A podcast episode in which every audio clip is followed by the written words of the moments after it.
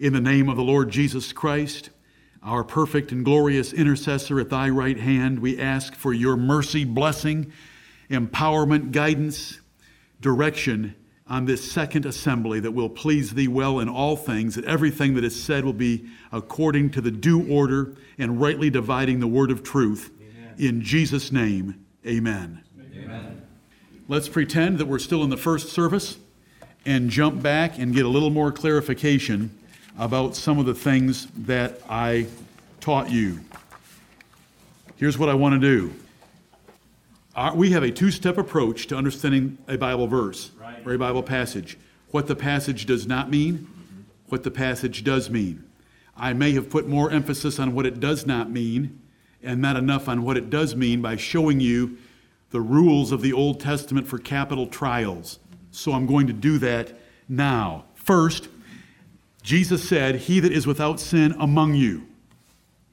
He wasn't addressing his audience, he was addressing the men that had just addressed him, the conspirators to stone the woman.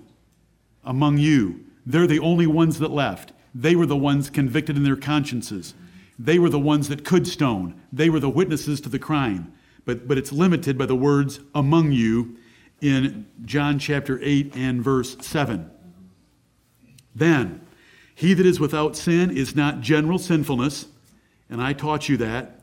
There is no man without sin in general. They knew it as well as we know it.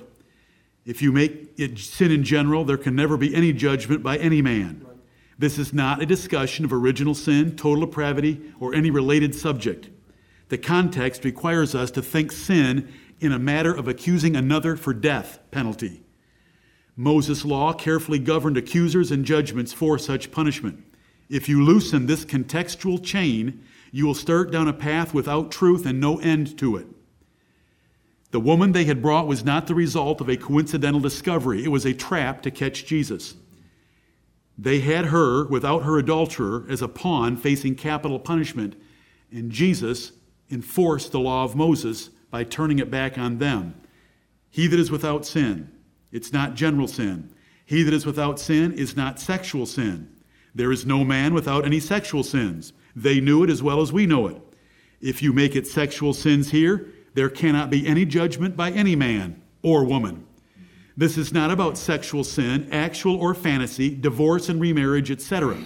It's about the law of Moses and legal prosecution and a legal process for a capital trial. Capital trial means capital punishment is at stake, right. execution of a person. The context requires us to think sin in a matter of accusing another for death. And if you loosen this contextual chain, you're in trouble. The abuse of these words is legion. You should know that. It is our wisdom to reclaim these words for truth. The words, He that is without sin among you. Jesus did not institute a whole new moral law allowing adulteresses liberty. Jesus did not change judging others, even to death, when the sin justified it. Jesus did not put a guilt trip on those that must judge others, though all are sinners. Jesus did not restrain or restrict judgment of offenders by imperfect judges. That isn't the issue. It is when he did. There's no follow up to that. The follow up was getting rid of false accusers and getting him off the horns of what they thought was a dilemma he couldn't free himself from. Once you start down this foolish path by interpreting this passage any other way, parents could not even judge children. Okay, that's what it doesn't mean. What does it mean? They could not or would not keep what Moses in the law had commanded. Right. They said Moses in the law commanded. Jesus turned it back on them because they knew the law better than you know the law. Mm-hmm. So when you hear the words, He that is without sin, let him cast the first stone at her, they understood who was to cast the first stone and of what kind of character were they to be and what kind of a relationship were they to have toward the victim and toward each other as witnesses. And that's what we need to look at so that I can show you these rules that they knew. They were the scribes. They were the scribes. They were the ones that dictated the terms how trials were to take place. They could not or would not keep what Moses and the law had commanded, the very words they had used against Jesus. Now, Moses and the law commanded us that we should stone her, that such should be stoned. What sayest thou? Well, Jesus, what did Jesus say? He said, Well, where's the first righteous witness to be the executioner? Okay, let's look at it. Capital punishment, serious as it was and is, had clear rules to be followed. Leviticus 20 and verse 10. Leviticus 20 and verse 10. I am sorry about the first service not being as careful with some of these verses as I am going to be right now. It's not going to take long. I'm going to read these verses to you and show you the rules that the scribes knew that they instantly became guilty of when Jesus turned it back on them, knowing that if he went one sentence more, he would start down a list of their violations of Moses' law. You say, is there any other example of him doing this to them and them leaving before? Yes, I gave it to you twice. Matthew 22, verse 46. They durst ask him no more questions. Leviticus 20 and verse 10. The man that committeth adultery with another man's wife, even he that committeth adultery with his neighbor's wife, the adulterer and the adulteress shall surely be put to death. Moses required both parties to adultery to be killed, not just one. This is one of the references. Let's get the other one Deuteronomy 22 22. What were they in violation of doing? He that is without sin. They were sinning by bringing just the woman. You, sinning in what way? Breaking God's law, but it's really the legal process of a capital trial. He had scribes standing in front of him. He was not addressing his audience. This is not part of a wide sermon to, to 10,000 people standing in the temple. He is addressing the men that were pushing him and pushing him to answer them. And so he finally raised himself up and said, He that is without sin among you, among you conspirators and accusers of this woman, the men that are witnesses because you caught her in the very act, whoever of you is truly righteous in this legal process, grab the first stone and get to it. Deuteronomy 22 and verse 22. We're covering the rule right now that Moses required both parties to adultery to be killed, not just one of them. 22 22. If a man be found lying with a woman married to an husband, then they shall both of them die. Both the man that lay with the woman and the woman, so shalt thou put away evil from Israel. They didn't care about putting away evil from Israel, they just wanted to trap Jesus. This is one of the sins that they were guilty of by not bringing the man. If they caught her in the very act, then they knew who the man was. If the man had been a scumbag that was booked into a room at the Hotel 6 in Jerusalem they would have brought him. I don't want to speculate. The man could have been one of them, but I'm not going to spec. Just forget that, jury. I just want you to think why wasn't the man there? Right. That's rule one. Rule two witnesses had to be fully honest or suffer the same judgment. Deuteronomy 19. Deuteronomy 19 had to be fully honest or suffer the same judgment. I'm going to start reading at verse 15. One witness shall not rise up against a man for any iniquity or for any sin, in any sin that he sinneth, even if he's guilty. One witness doesn't do it. So we're going to need several of you to stand up here and follow the first one that throws the first stone. At the mouth of two witnesses or at the mouth of three witnesses shall the matter be established. The Lord's going to refer to this in John 8 13 through 20. But that wasn't my point. Verse 16. If a false witness rise up against any man to testify against him that which is wrong, they don't have the man, they only have a partial case. Then both the men, between whom the controversy is, shall stand before the Lord, before the priests and the judges, which shall be in those days. And the judges shall make diligent inquisition. And behold, if the witness be a false witness, and hath testified falsely against his brother, then shall ye do unto him as he had thought to have done unto his brother, so shalt thou put the evil away from among you. And those which remain shall hear and fear, and shall henceforth commit no more any such evil among you. And thine eye shall not pity, but life shall go for life, eye for eye, tooth for tooth, hand for hand, foot for foot. Verse 19 is key. Then shall ye do unto him as he had thought to have done unto his brother. The fact that the woman they were saying was guilty showed a conspiratorial false aspect to this trial because they didn't bring the man. So, rule one was you had to have both the adulterer and the adulteress. Rule two is witnesses had to be fully honest in the trial or suffer the same judgment. Exodus 23. Witnesses had to be very righteous. Exodus 23, in the matter at hand. When you didn't bring a woman, when you didn't bring the man, and you're trying to charge the woman, there's obviously a slant and a bias to the trial. You are trying to do something other than execute righteousness in Israel. Right. Verse 1 of Exodus 23 Thou shalt not raise a false report. Put not thine hand with the wicked to be an unrighteous witness. Look at this terminology. Thou shalt not raise a false report. Put not thine hand with the wicked. That's a conspiracy to be an unrighteous witness. Thou shalt not follow a multitude to do evil, neither shalt thou speak in a cause to decline after many to wrest judgment. That is to corrupt the, the normal legal process of a capital trial where you needed both the adulterer and the adulteress. Verse 7 Keep thee far from a false matter, and the innocent and righteous slay thou not, for I will not justify the wicked. And capital punishment for adultery required both parties.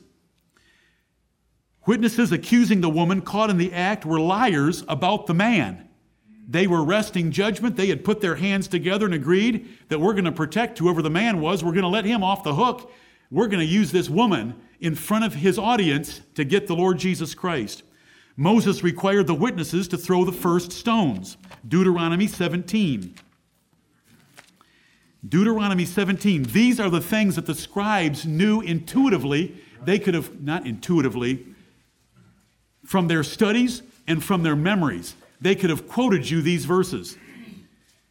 Deuteronomy 17, verse 6 At the mouth of two witnesses or three witnesses shall he that is worthy of death be put to death, but at the mouth of one witness he shall not be put to death. The hands of the witnesses shall be first upon him to put him to death, and afterward the hands of all the people. So sh- thou shalt put the evil away from among you.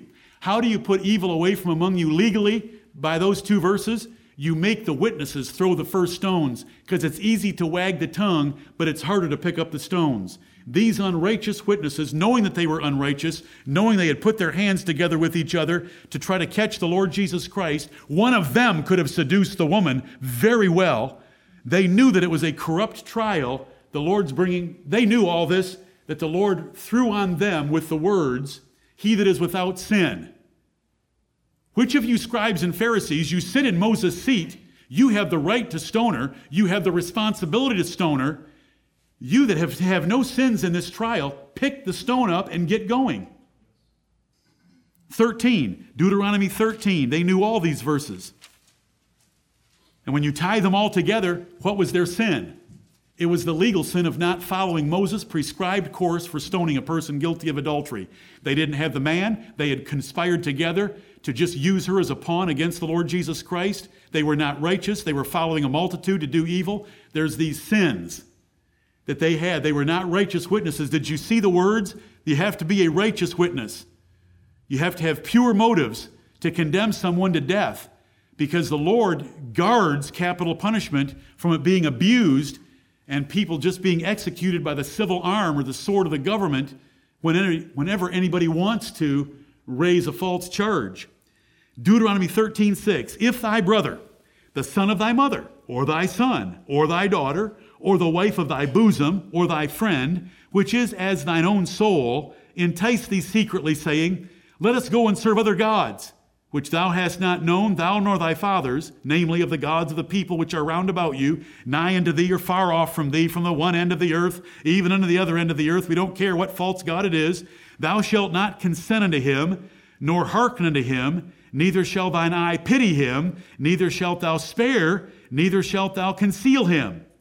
They're concealing the man, but thou shalt surely kill him. Thine hand shall be first upon him to put him to death, and afterwards the hand of all the people. And thou shalt stone him with stones that he die, because he hath sought to thrust thee away from the Lord thy God, which brought thee out of the land of Egypt from the house of bondage. And all Israel shall hear and fear, and shall do no more any such wickedness as this is among you. This is for idolatry. But the point is, it's a capital trial for the life of the guilty party. And it was to be prosecuted this particular way, no mercy to be shown, shall surely kill him. And there was a person missing from this trial that we have in John chapter 8. The Jews knew this rule, and the Jews knew this rule very well.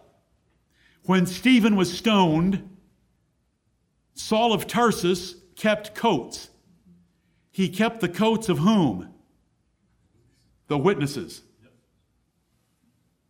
The witnesses had to pick up the first stones and do it, and they were doing it against Saul of Tarsus there in Acts chapter 7. Though the woman was caught in the act, these accusers sinned about three or more different ways, depending on how much you want to expand the verses I've just read to you. They didn't bring the man. They weren't planning on throwing the first stone. They were unrighteous witnesses, and they had conspired together. We're getting ourselves up above three. They had conspired themselves against this woman and with each other for the man that was absent or present, not known, against Jesus Christ. He that is without sin among you intends only legal sin by them for execution. If we take any other position, it teaches far more than it is allowed to teach, and we end up in a serious problem. If we take it this way, which was perfectly understood, these were the scribes he was addressing. The issue at stake was to stone someone. A capital trial needed certain conditions met. Jesus is asking, Are all the conditions met? And are you witnesses righteous? Are there several of you? Where is the man? You do the stoning. You take on Rome. This is clearly the context, and we go with context above any other factors. If any other interpretation is made, then any and all judgment is weakened.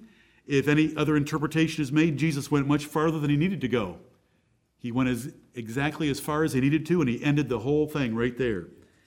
This is the same way, this is exactly how we understand the words, Neither do I condemn thee.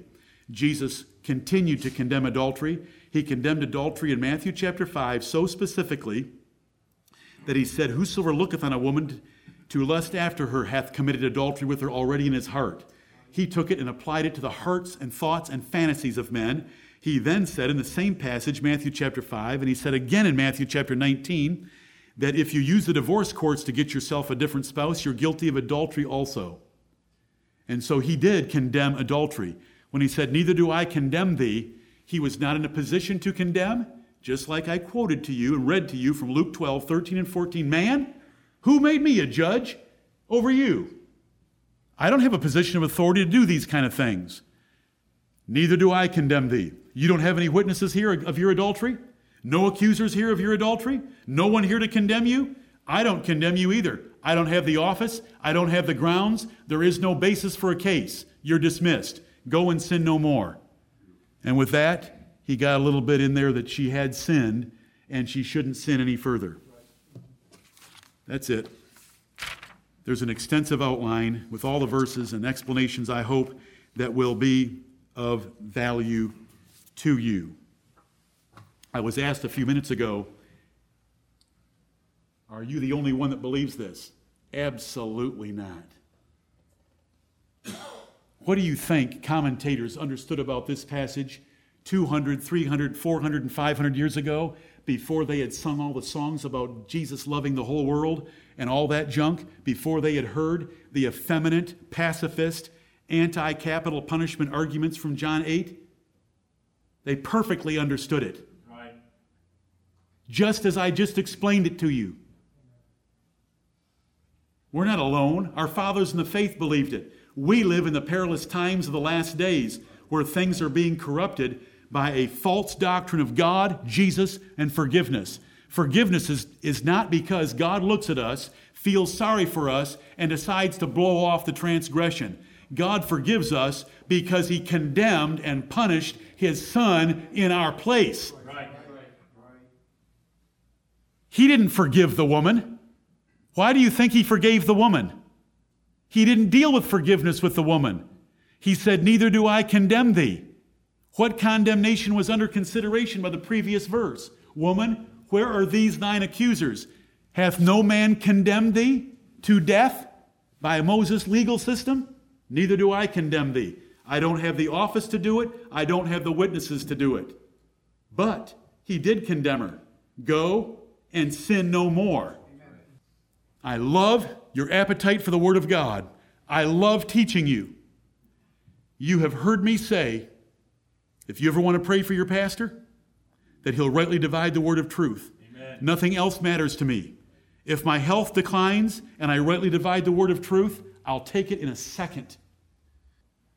If anything were to happen, but I rightly divide the word of truth, I'll be thankful.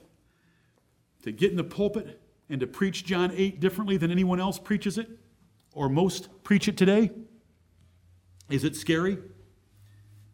About that much. Do you want to see the big fear? Is misdividing the word of truth of Almighty God who gave me these words. And so I'll take that little bit of being different at times and startling you by preaching the context because I've got over here fear about this big and that is I'm going to have to stand before the Lord Jesus Christ, and I'd like to hear well done instead of poorly done. I poorly did it in the first sermon by not covering these verses. But if you will take these verses and line them up and read them, you'll know that when Jesus said, He among you, He's limiting His words to the conspirators. He that is among you without sin, who's got the righteous qualifications of an executioner from Exodus 23 and these other passages, let him get started. And then he stooped down and let them think about it instead of continuing the debate. It's just beautiful. And I, and I, I want you to see it. And it's consistent with the entire Word of God. We haven't undermined anyone's authority. We haven't put a nagging doubt in your mind when you try to be a good husband or a good father or a good master or a good pastor or a good magistrate. Did Jesus still hate adultery? Try him on different passages. That wasn't the issue here. The issue was not adultery. The issue was a capital trial and capital punishment. And they didn't have the grounds for it.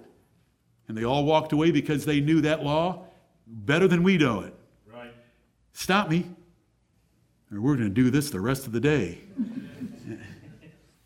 Heavenly Father, I thank thee, Lord of heaven and earth, for any truth that we see. Show us your truth, and we will preach it, teach it, practice it, defend it, promote it, and love it. Heavenly Father, I thank thee that once upon a time I knew a man out of Christ who, when his father tried to hand him the scriptures, he said, I have no need of that. I thank thee for thy scriptures, and I love them. And I love your Son, the Lord Jesus Christ.